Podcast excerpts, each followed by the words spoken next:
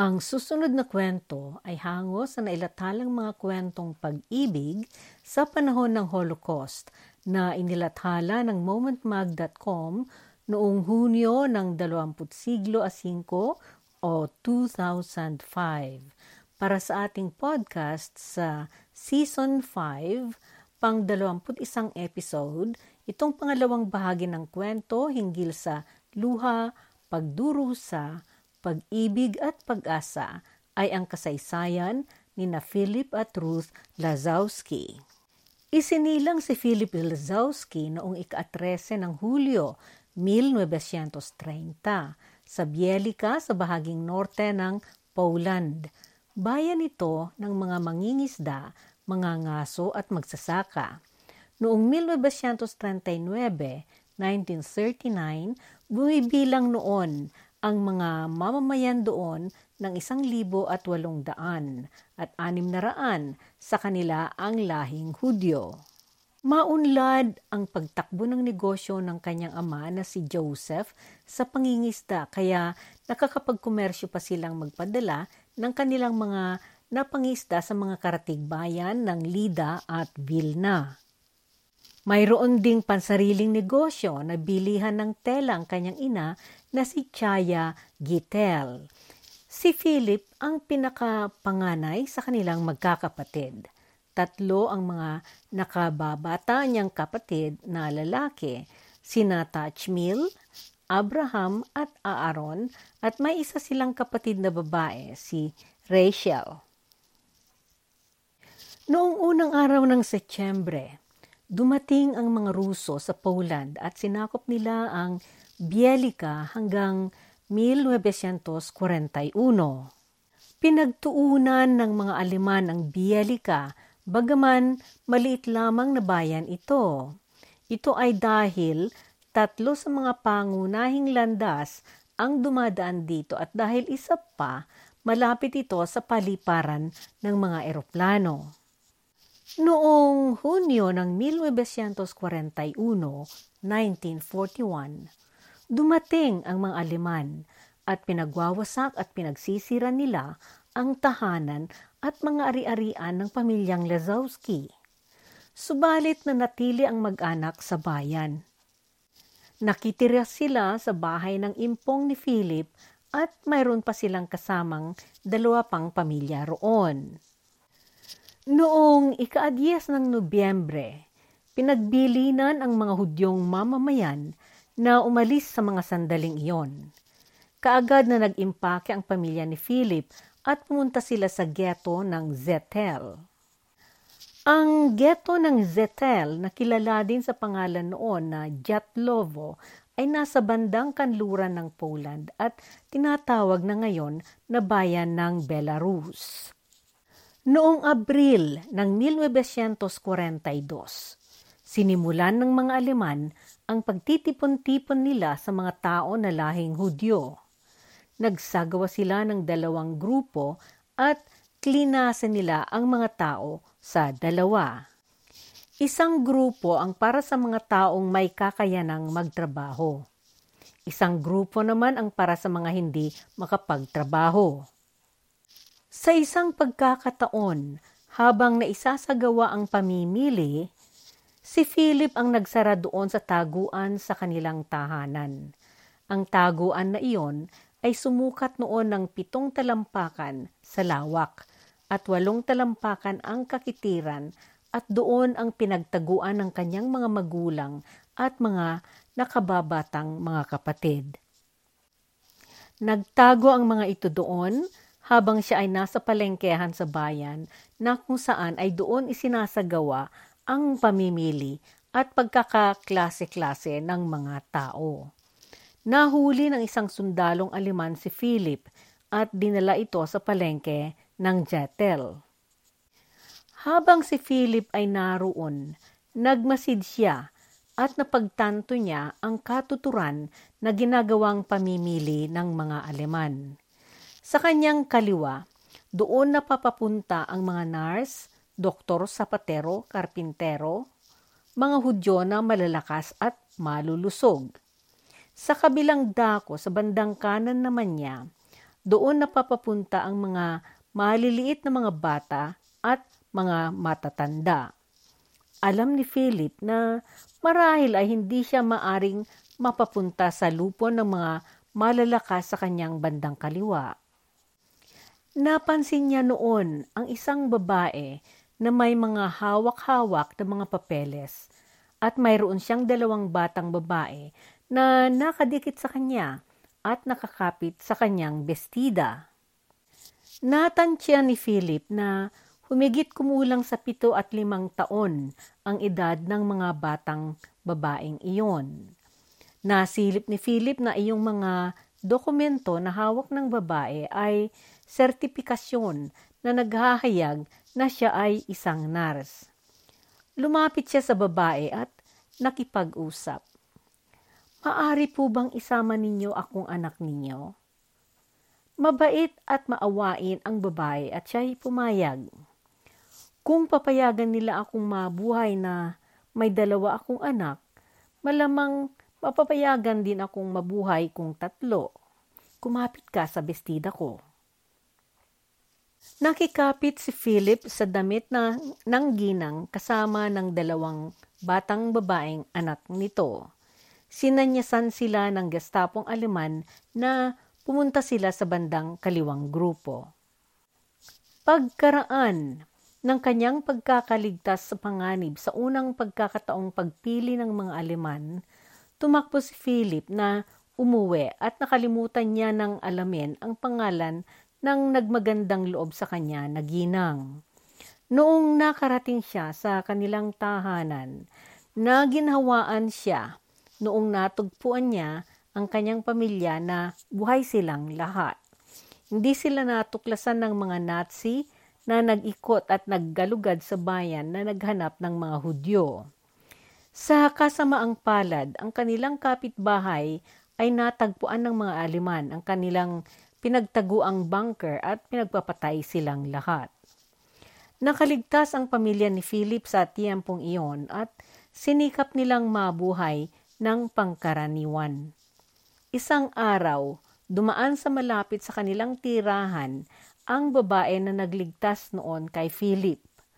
Tumakbong lumabas ang nanay ni Philip at taus-pusong nagpasalamat ito dito. Narinig ni Philip na ang pangalan ng babae ay Miriam Rabinowitz at tinandaan niya ito.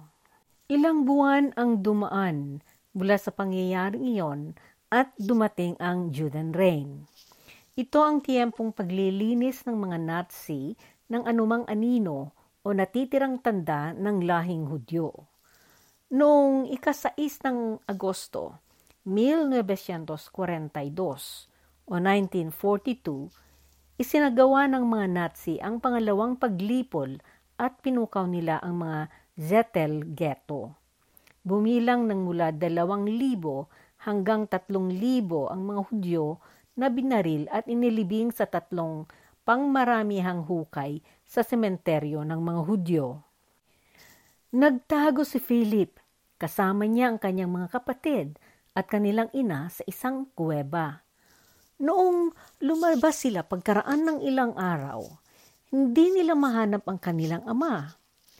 Binihag sila ng mga Nazi at napapunta sila sa ikalawang palapag ng teatro na kasama ang mga natirang pamilyang Hudyo na nahatulan ng mapapatay.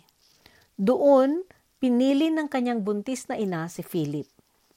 Ang sabi niya, gusto kitang mabuhay. Nais kong ipaalam mo ang kasaysayan natin sa iba. Gusto kong magkaroon ka ng kahihinat ng mabuti sa mundong ito. Pagkatapos noon, itinulak niya ang kanyang anak sa bintana at si Philip ay tumalon. Ang mga katagang iyon, iyon na ang mga pamamaalam sa kanya ng kanyang ina upang siya'y tumakas at kanyang iligtas ang sarili. Naligtasan ni Philip ang kanyang pagtalon sa bintana at siya'y tumakbo papunta sa kagubatan. Nagtungo siya sa Dvorets at inasahan niyang matatagpuan niya doon ang kanyang ama. Nakarating si Philip sa Dvorets at doon nakatagpo niya ang kanyang nakababatang kapatid na lalaki na si Rachmil. Pagkaraan ng ilang linggo, dumating doon sa kampong kinaruroon nila ang isa sa kanilang mga tiyuhin na naghahanap sa mga kamag-anakan nila. Ipinaalam niya kay Philip na buhay ang kanilang ama at naroon ito sa kagubatan na 15 kilometro ang layo mula sa Bialika. Tumakas ang dalawang magkapatid mula sa ghetto na iyon at hinanap nila para katagpuin ang kanilang ama sa kagubatan ng Bialo Vieza. Nahanap nila ito pagkaraan ng ilang araw. Nanirahan sila doon ng mahigit ng dalawang taon, kasama nila ang ibang mga pamilyang Hudyo. Nabuhay sila sa tulong ng mga partisan na nasa kanilang kampo na nagbibigay sa kanila ng impormasyon kung nasaan ang mga mapanganib na mga lugar at kung saan ang ligtas na kanilang mapupuntahan. Ang mga partisang ito ay alagad ng lihim na armadong kilusan laban sa mga Nazi. Wala silang radyo sa kagubatan at ang mga naibibigay na mga balita sa kanila ang kanilang inaasahan. Malimit pa noon na pumupunta doon ang mga partisan para magdala sa kanila ng mga supply. Naging partisan din ang kanilang tiyuhin na si Mandel, subalit namatay ito sa isang labanan na kanilang sinagupa. Ang isa sa kanilang mga pinsan na si Avremel ay sumanib din sa mga partisan at naligtasan niya ang digmaan.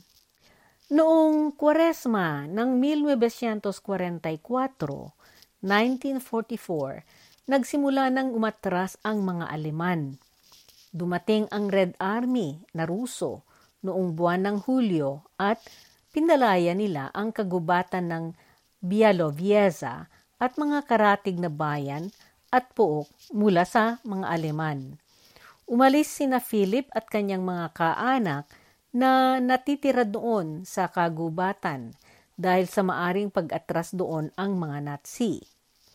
Bumalik sila sa kanilang bayan sa Bialika at natuklasan nila na halos buong buo itong nasunog. Tumungo sila sa siyudad ng Lida sa bandang kanlurang bahagi ng Belarus na siyang pinuntahan din ng mga nawawalan na mga Hudyo. Naglakbay sila sa Europa na naghanap ng matitirahan nilang lugar. Nanirahan sila sa Badgastein ng dalawang taon. Bayan ito sa bandang kanlurang bahagi ng gitna ng Austria. Noong 1947, 1947, tumungo si Philip kasama ng kanyang tatay at kanyang kapatid na si Rachmil sa Amerika. Nakipagtagpo sila sa kanilang mga pinsan na nakatira na doon. Nagkakaitadad na noon si Philip ng labimpito. Nag-aral siya sa Universidad ng Yeshiva, paaralan ng pagiging rabay sa umaga at nagtrabaho siyang kargador ng truck sa hapon. Sa gabi, siya ay nag-aral sa kolehiyo sa Brooklyn. Hindi naglaon at naging rabay si Philip. Isang linggo, naimbitahan si Philip na dumalo sa isang kasalan. Dahil ni minsan ay hindi niya naranasan ang karaniwang mga karanasan ng mga kabataan, hindi siya natutong sumayaw. Nanatili siyang nakaupo lamang sa bangko na nanonood na katabi niya ang isang dalaga na nakaupo lamang din sa bangko. Linakasan niya ang loob niya at nakipag-usap siya sa dalaga na ang pangalan ay Gloria. Hindi nagtagal ay nagkapalagayan sila ng loob at nagkwentuhan. Noong nalaman ni Gloria ang lugar na pinanggalingan ni Philip, bigla siyang napabulalas. Ang sabi niya, ay Diyos ko po, Iyong matalik kong kaibigan ay galing sa internment camp na sa Italia at galing siya sa Bielitsa. Sabi ng nanay niya na minsan ay mayroon silang iniligtas na batang lalaki sa bayan na iyon. Nagkubli itong humawak sa kanyang damit at nagkunwaring anak niya siya. Nagulat si Philip pagkarinig niya sa kwento ng dalaga para siyang hindi makapaniwala.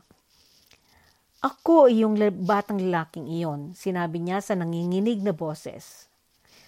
Sabik na nakibalita at nang alam si Philip tungkol kay Ginang Miriam Rabinowitz. Nalaman niya na nakatira siya sa Hartford, Connecticut. Sa sumunod na umaga, tinawagan ni Philip si Miriam Rabinowitz. Kay laking tuwa naman ng ginang na nakaalam na naligtasan ni Philip ang digmaan.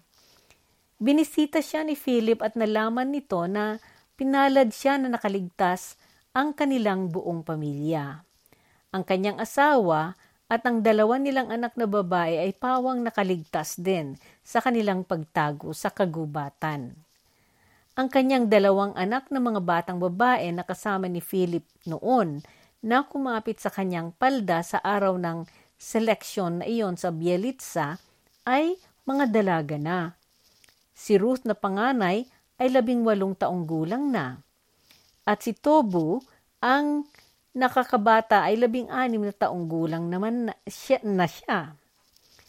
Ang pagkikipagtagpo na ito ni Philip sa ginang na nagligtas sa kanya noon ay nagbunga ng permanenteng ugnayan. Nagkagustuhan si Philip at si Ruth at sila'y nagpakasal noong 1955. Naging rabay si Philip sa sinagoga ng Hartford at nakitambal siya sa isang katolikong pare sa isang inisyatibo sa kalusugang mental sa ospital ng Hartford. Naging kapelyan siya sa kapilya ng Senado ng Estado ng Connecticut. Samantala, nagkaroon sina Philip at Ruth ng tatlong anak na lalaki, sina Barry, Alan at David at pitong mga apo. Ayon kay Alan, ang kanyang ama na si Philip ay ulirang manugang. Malimit siyang gumaganap na driver ng mga magulang ni Ruth sa kanilang mga lakad sa bayan at inalagaan niya sila hanggang sa sila'y namatay. Ayon kay Philip, palagi niyang itinuturing si Miriam bilang nanay niya. Naalala niya ang kanyang inang nawala niya sa kamay ng mga Nazi. Sa trahedyang nais niyang hindi makakalimutan ng mundo dahil baka mangyaring babalik ito muli. Ang sabi niya, napakabuti sa akin ng Diyos at ako'y iniligtas na ako ay buhay pa.